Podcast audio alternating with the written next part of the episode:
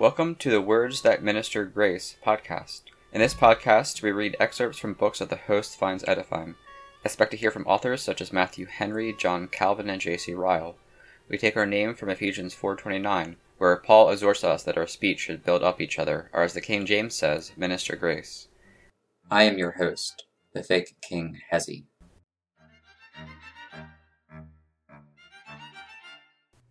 In this episode, we continue our reading of Calvin's Institutes, Book 2, Chapter 8.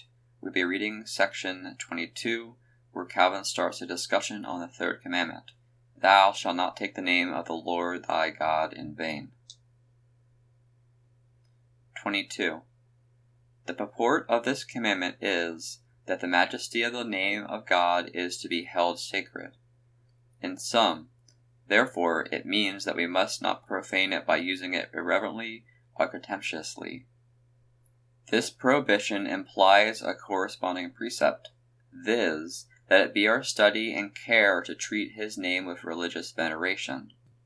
Wherefore it becomes us to regulate our minds and our tongues, so as never to think or speak of God and his mysteries without reverence and great soberness, and never, in estimating his works, to have any feelings towards him but one of deep veneration. We must, I say, steadily observe the three following things.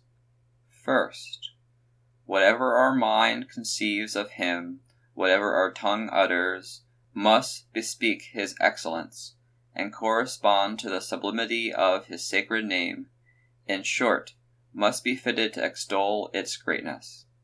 Secondly, we must not rashly and preposterously pervert his sacred word and of adorable mysteries to purposes of ambition, our avarice, our amusement, but, according as they bear the impress of his dignity, must always maintain them in due honor and esteem.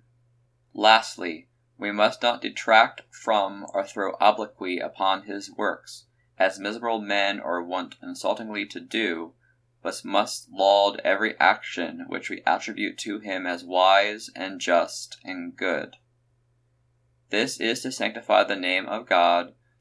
When we act otherwise, his name is profaned with vain and wicked abuse, because it is applied to a purpose foreign to that to which it is consecrated.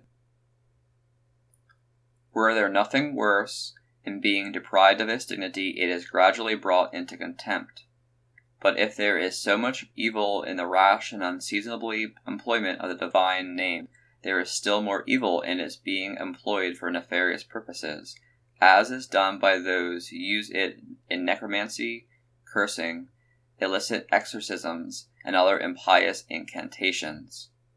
But the commandment refers especially to the case of oaths, in which the perverse employment of the divine name is particularly detestable, and this it does the more effectually to deter us from every species of profanation that the thing here commanded relates to the worship of God and the reverence due to his name, and not to the equity which men are to cultivate towards each other, is apparent from this, that afterwards, in the second table, there is a condemnation of the perjury and false testimony by which human society is injured, and that the repetition would be superfluous, if in this commandment the duty of charity were handled.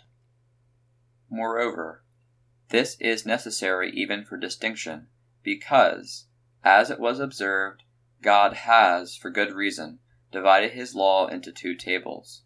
The inference, then, is, that God here vindicates his own right and defends his sacred name, but does not teach the duties which men owe to men.